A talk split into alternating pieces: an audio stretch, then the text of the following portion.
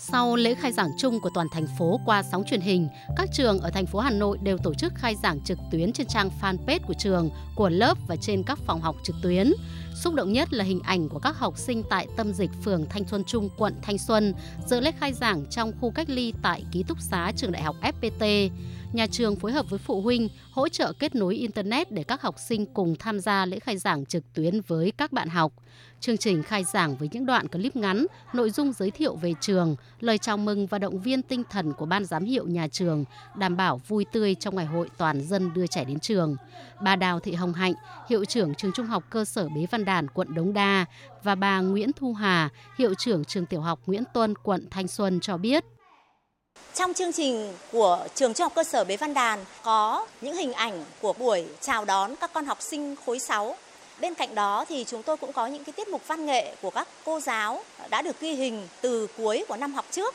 Tiếp theo đó là những hình ảnh của nhà trường được trang hoàng trong cái buổi lễ khai giảng rất là trang trọng để các con có thể hình dung ra được cái ngôi trường và nhớ lại những cái hình ảnh, những cái kỷ niệm của mình trong cái thời gian các con học trực tiếp tại trường.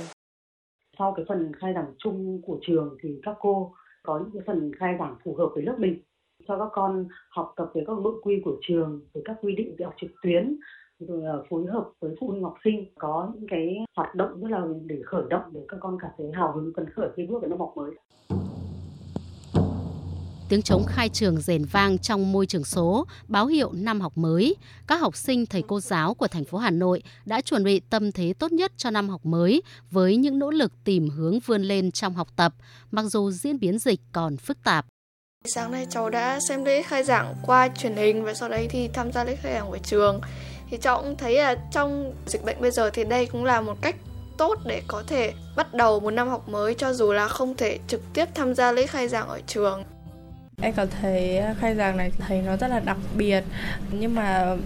về những nghi thức hay là những cái gì cần phải làm thì khai giảng dù ở đợt dịch này nhưng nó vẫn đầy đủ. Trong năm học mới em sẽ cố gắng học tốt hơn, dù trong đợt dịch này điều kiện học không được tốt. Năm nay học trực tuyến, con sẽ được gặp cô và các bạn qua màn hình máy tính. Dù sao thì em cũng đã được gặp cô và các bạn là vui rồi. Năm nay em sẽ cố gắng học thật tốt để khi nào trở lại trường em vẫn có thể giữ được kiến thức và học bài giỏi hơn. Bước vào năm học 2021-2022 chưa từng có tiền lệ và sẽ còn nhiều khó khăn trước mắt, ngành giáo dục và đào tạo Hà Nội tiếp tục phối hợp chặt chẽ với phụ huynh để đảm bảo quyền lợi học sinh được học tập một cách tốt nhất.